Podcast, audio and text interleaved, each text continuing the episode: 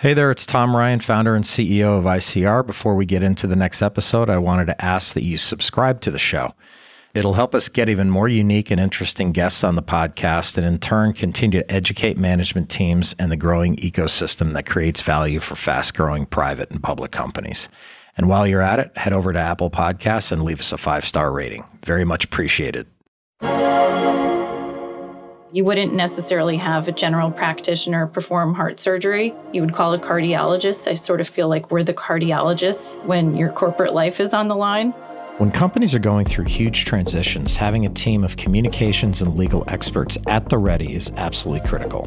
Given the revolution we've seen in communications technology just in the last five, 10 years, it's even more important today than it was five, 10 years ago to have communications advisors uh, involved in bankruptcies and restructurings.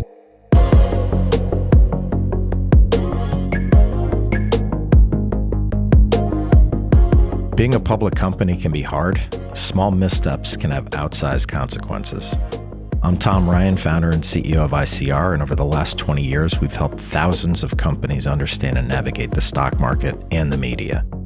We'll demystify these and other increasingly complex stakeholder groups so you can focus on what you do best building your company and unlocking your true potential. This is Welcome to the Arena. When it comes to high stakes strategy for businesses undergoing challenging shifts, the value of legal training and communications expertise can't be overstated. My guests today know all about that. Joining me today are Joan Vollero and Lee Pacchia. Joan and Lee are both managing directors in ICR Special Situations Practice Group. Joan advises companies and individuals on a wide range of matters relating to crisis and litigation. For more than 11 years, she ran communications and external affairs for the Manhattan District Attorney's Office, where she served as the Director of Communications and a senior advisor to Manhattan District Attorney Cyrus Vance Jr. Earlier in her career, Joan worked as a journalist at New York One News. She's a graduate of Tufts University and received her master's from the Medill School of Journalism at Northwestern University. Lee is also in the ICR Special Situations Practice, where he works on a range of corporate crisis matters with a focus on advising financially distressed businesses, exploring strategic alternatives, restructuring, or Chapter 11 bankruptcy protection. Previously, Lee served as a senior executive at a boutique restructuring advisory firm. After completing his law degree at New York Law School, Lee clerked for the U.S. Bankruptcy Court before joining Bloomberg as a journalist covering bankruptcy in the legal industry. Let's enter the arena with Lee Pacchia and Joan Vollero.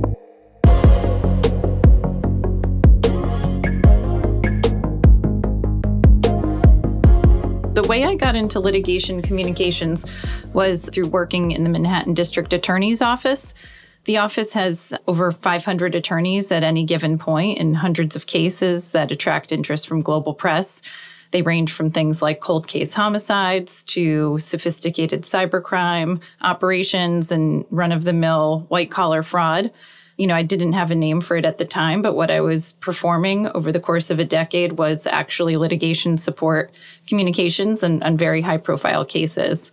So it was nice to actually match a term to my work after the fact. Yeah, it's such a interesting part of the whole communications landscape and, and such a specialization. I know it's hard in your position to talk about specifics, but what, what kind of things were you involved with? Some of the most high profile matters that the Manhattan District Attorney's Office prosecuted while I was in that office, probably Dominique Strauss Kahn. Then there were some very lengthy trials, like the Dewey and LeBoeuf trial, cases like Harvey Weinstein, and there was something even involving a former US president around the time I was leaving. On some of those, it's an absolute media circus that you're out front on and kind of managing things like that. There's a lot of communications agencies out there that, that claim to be able to help in niche situations like this, but having that specialty is hugely important. What are the biggest mistakes or vulnerabilities that companies make or have when they're consumed by a high profile court case? I think you'll see companies over rely on their current external PR companies to handle litigation matters when they pop up.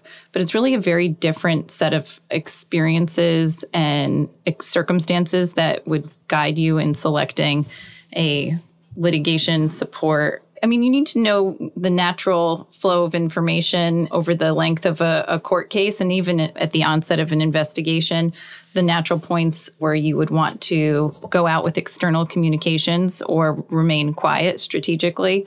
Um, I think it's really important to hire dedicated professionals who are, you know, experienced in these matters, have spent hundreds of hours in court observing really important high profile cases who already have independent relationships with not just legal press, but mainstream media who uh, will be in the courtroom and, and covering certain litigation matters. All of that comes into play when you're thinking about who to hire in these situations. And they really are specialized and complex, and they can be rather lengthy too. Lee, let me move over to you. Maybe you can talk about your background. It's kind of just as varied and interesting as Joan's and, and sets up perfectly for what we're trying to accomplish here at ICR. Maybe talk about how you arrived at, at where you are and the skill set that you have for kind of what you do every day. Sure. So came up as a lawyer, you know, went to law school in Tribeca years ago. And, and after that, passed a couple bar exams and I spent some time in the bankruptcy courts following around, you know, judges helping them, you know, do what they need to do in terms of, you know, running chambers and getting opinions out and practice for a short amount of time after that. And then I took a turn career wise and I, I went to Bloomberg where I had this really interesting opportunity to kind of serve as both a product manager and as a journalist and as a talk show host, all kind of rolled into one. I, I helped Bloomberg Law create and, and launch and, and run a multimedia group that focused on covering, you know, bankruptcy and restructuring issues, also some law firm management stuff. And I spent eight years doing that. It was, it was really a fascinating opportunity. You know, about six months into the operation, you know, the credit crisis hit. So there was no shortage of, of, of stories to cover and uh, got to meet a lot of really interesting people doing fascinating things. And then in 2013, I left the mothership, as it were, to jump into the consulting space where I uh, continued to have a focus on helping organizations go through what we call special situations. And of course, that can include everything from a short term crisis to a longer term turnaround plan to an out of court restructuring or a, trip to the, the bankruptcy court. It's an interesting thing working with a company that is experiencing one of those four things. Generally speaking, you know, it, it means they're going to need some help on the management side, you know, whether it's augmenting a management team or, or, or coming in as interim management to continue to keep the plane in, in the air for the benefit of all the other stakeholder groups involved. And over the years, you know, as I was working on assignments because of my background at Bloomberg and my time in journalism, I tended to get the uh, aspects of management that touched upon PR, you know, and communications. And over time, that, you know, like all things kind of turned into a specialization. That's really what brought me here to ICR today. Yeah. And I feel like no companies were in distress for several years leading up to the end of 2021, but it's a different story right now. The one thing that kind of fascinates me is the psychology of the whole thing. I have to imagine there's some companies that they're kind of barreling towards a stressed or distressed situation. Do you find that there is denial in those situations, or are management teams and boards rational in trying to plan for what might be coming, or is it a combination of the two? It's a combination of the two, and, and, you really, I mean, it's like operating in you know an operating room or an emergency room in a hospital. You, you never know what's going to come in the door. I mean, there are some cases where management thinks everything was operating fine. We're not sure we really need the help. No, we got this, and then everyone around them is telling them that there's a massive problem, and you know, management's last to you know recognize it and own up to the fact. And then there are other situations where you know client comes in and it's really been two or three years of a slog. They've been doing what they've can to you know stay on you know in formula um, and on, on, the right side of things, and they just you know get to the point where they need to to, to hand over to to a specialized team. So you know we really see a mix you know in these matters, and you know like like anything else, it's it's hard to know what's going to come next. It's all the colors of the rainbow at this point. Yeah, to me, it's just like preparation, right? You have to be ready for anything. And you may not end up in a distress situation or Chapter 11, but you better be ready for it. It's, it's a fiduciary obligation to shareholders, and obviously, creditors would be bearing down on the situation and if you're if you're not prepared that would make the situation like even even worse right Yeah. One thing we are seeing, though, you know, you mentioned before that the restructuring and bankruptcy space was quiet uh, in recent years, and you're absolutely right about that. I mean, we're emerging from an environment where interest rates were very, very low, and you had management teams become accustomed to going out and, and refinancing on a very inexpensive basis. Money was always there to, to bail management teams out of problems. As we transition from that world to what we're living in today, we are finding management teams are having a hard time making the adjustment. You know, it's a totally different operating environment. You know, what you need to be concerned about, what you need to be preparing for. It's it's orders of magnitude different from what management teams and boards needed to look at or thought they needed to look at two or three years ago. I mean, we're just it's just an entirely different game out there today, and I'm finding particularly the younger management teams are having uh, a hard time adjusting to the new reality.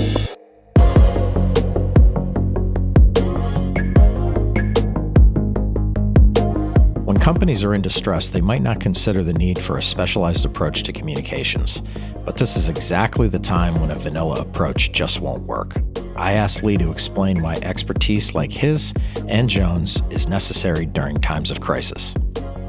If you are approaching something that is going to involve an out of court restructuring or a, a trip to a bankruptcy court, the organization and management and everyone around it is going to be finding themselves in a situation where there are multilateral communications going out to various stakeholder groups who all have their own situation, position vis-a-vis the company, and ultimately agenda. And what you're looking at is, you know, an enormously complicated task that a company, even in the best of scenarios, would be challenged to meet, you know, head on. So they need specialists to come in, you know, lawyers, financial advisors, investment bankers, communication specialists who are going to help to guide the company through the process, maintain operational viability, and from a communications perspective, reach out to and speak to every constituency secured creditors, unsecured creditors, employees, government agencies that have purview over the business or, or the organization, customers, partners, you name it those are all dialogues that are going to become incredibly sensitive as uh, the company approaches insolvency and need to be managed very, very carefully. If any one of those conversations goes off the rails, it could impact ultimately the direction the company is going to take, and it could prove an existential issue very, very quickly. So the stakes are very, very high once you go into the insolvency funnel.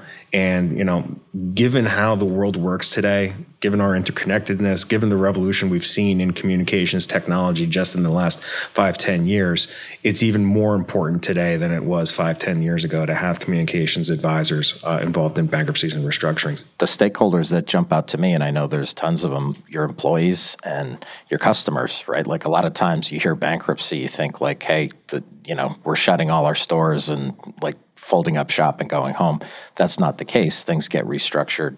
Companies get bankruptcy protection, and employees still have their jobs, and companies continue to operate with that kind of protection. But uh, again, just to reiterate your point, the uh, stakeholder management it's a it's a broad group and you know very important to be on offense in those situations right? Yeah you always have to push back against that knee jerk reaction even sophisticated professionals have when they hear the word bankruptcy. They think it's an actual liquidation. The company will go out of business and will no longer uh, continue to exist. That's not the case if you're heading into a chapter 11 there's going to be an effort to reorganize the business restructure the finances and then emerge you know leaner meaner and more effective than they were, you know, prior to that process. And primary importance is your customer base and your employees that need to be messaged as soon as possible to tell them that no, this is not going to be a liquidation. We're going to continue to exist. We're going to put all our efforts into fixing the problems at hand. Stick with us. You don't want your employees leaving at the worst time possible. That's just one element of that stakeholder ecosystem that needs to be messaged appropriately. Yeah, hundred percent. And uh, Joan Lee talked a little bit about kind of the the world changing. You know, um, since 2010, there was uh, an amazing 12 year run of easy money, and, and things have changed a little bit. I think in the world of of litigation for companies in particular, it seems like the government might be getting a little bit more aggressive. The DOJ and the SEC is that kind of what you're seeing now versus maybe five years ago? Definitely. I think there's been a lot more activity. I think both DOJ and SEC are being fairly transparent about their increased level of scrutiny on businesses. And I think that's something that we're, we're monitoring closely at ICR on behalf of our clients. Yeah, when companies are kind of going through this litigation, which I would imagine is like really emotional for management teams, I would imagine part of your job is really talking companies off the ledge, so to speak, whether they comment on developments or not comment. And I'm sure there are pros and cons. Every case is different. But how do you kind of approach that counseling piece of it in a very emotional situation?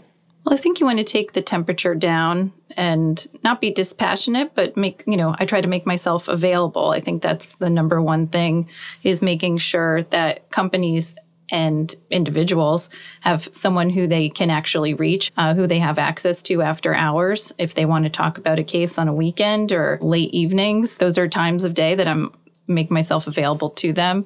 I think that there are instances where companies want to comment and maybe it's not in their best interest to comment on on a case or or charges or allegations in those instances i think it's always really important to remind people that the, the communication strategy always needs to complement the legal strategy. Those need to be in lockstep. I think sometimes there may be a time where no comment is the best course or decline comment but i think every other alternative needs to be exhausted first and you know including providing information on background providing information off the record you know with the consent of the journalist and also counsel. I think uh, you want to think creatively about the use of third parties to help uh, get a message out. And then my favorite which is relying on public court documents and court transcripts to help you tell your story and, and comment in a way in a situation where you can't comment or shouldn't comment yeah, 100%. Well, you know, listen, I think what we've talked about here is so important for any companies that are listening, which is, you know, just having a, a label as a crisis specialist is, is just not enough in these litigation or distressed or bankruptcy situations. And I'll ask each of you this question. I'll start with Joan. Why was ICR an attractive platform for you to join? I think, you know, ICR, because it has hundreds of public and private companies already as clients, it's offered me a tremendous opportunity of matters to work on. You know, I think there's no typical ICR client, but I think you'll often see clients with, um, you know, they'll have different complex civil litigation. Uh, that that's really interesting to me. If it's something relating to IP or trade secrets, patent litigation, that's something that uh, you know I've I feel like we have a lot to add in those in those areas. But then you'll also see things that uh, management teams will be grappling with something like harassment or an EEOC complaint, something like that, which also becomes something that we can step in and advise on. Companies need an expert and, and someone who has spent hundreds of hours in court advising them, not just necessarily their normal team. They may not find that level of experience on their on their normal PR team, internal or external. You wouldn't necessarily have a general practitioner perform heart surgery you would call a cardiologist. I sort of feel like we're the cardiologists when your corporate life is on the line. I think companies will hire the best external counsel, so they also need the best communications counsel in these litigation matters. And folks like Lee and I at ICR, it's really important to have relationships with reporters who routinely cover the courthouses and you know know the judges, the counsel who operate in and out of that courthouse. Those all become really important relationships. Yeah, and I would imagine that it can get pretty nasty, and you know you ha- you have to hope for the best and be ready for the worst, and, and just be able to defend yourself with different leaks and all of that. So that's you know I think it's it's pretty clear um, that we've established you, you, you, need the expertise as a company, and, and even just preparing for it or thinking about it or having a crisis plan that includes that is very important. Lee, I know you also came to the ICR platform recently, and obviously for the same same reasons. You know, we have lots and lots of clients. What's the most interesting thing you've been working on that you can talk about? You know, one thing I can say is that we're seeing a lot of distressed activity coming out of what I'd call the emerging technology space. You know, any company that, you know, is young, took on money from venture capital, venture debt, uh, working in you know emerging technologies, they are starting to experience trouble, you know, as a class. Prior to you know this change in cycle, we would see outlier companies run into trouble and need our services here or there. But what feels different, you know, now than you know six months ago is we're really seeing everyone in the industry kind of speaking with one voice facing the same types of challenges, uh, and oftentimes um, it's it's forcing the issue uh, with their lenders, their investors, and other creditors. So, seeing a strong up, uptick in activity of uh, companies in that space. And a lot of them are teeing up what's called 363 sale processes, which you know is a trimmed down auction process where you can transfer substantially all the assets of a company quickly and inexpensively to a new ownership group.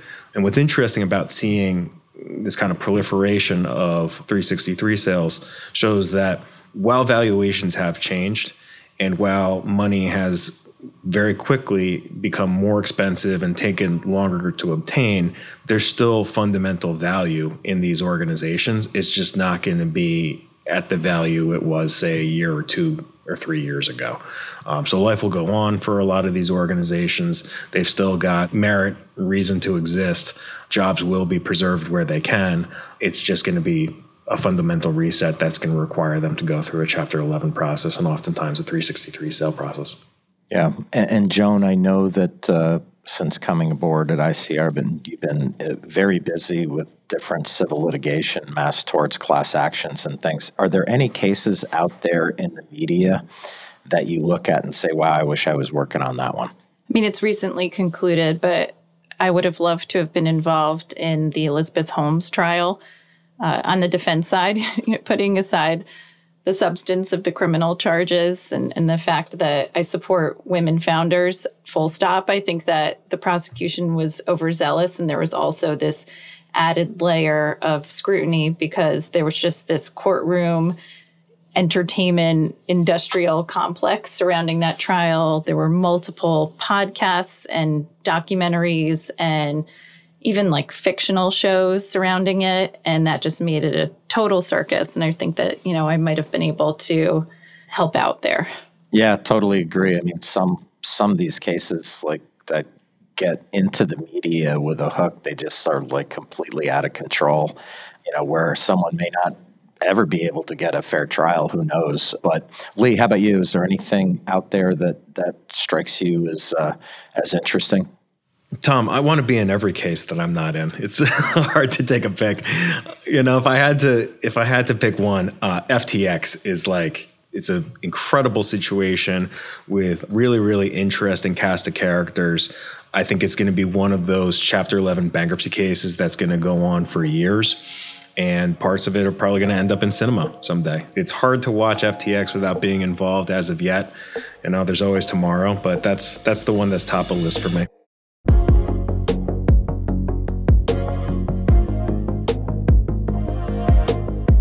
ICR has put a lot of resources and creativity into building a team with diverse expertise. Companies go through so many cycles, and they need solid support from specialists who have seen it all and can be ready for anything. At Welcome to the Arena, we're working really hard to bring you exciting guests and great content. If you found this episode insightful, subscribe to the show on your podcast app and leave us a five star rating. The more the show grows, the more interesting voices we can have on the podcast. And in turn, that should demystify a lot of the stakeholders around public companies and soon to be public companies. Thanks for listening. I want to thank Lee and Joan for joining me on the show today. It was great to get a peek behind the curtain of what these two do every day to help companies that are going through a range of transitions.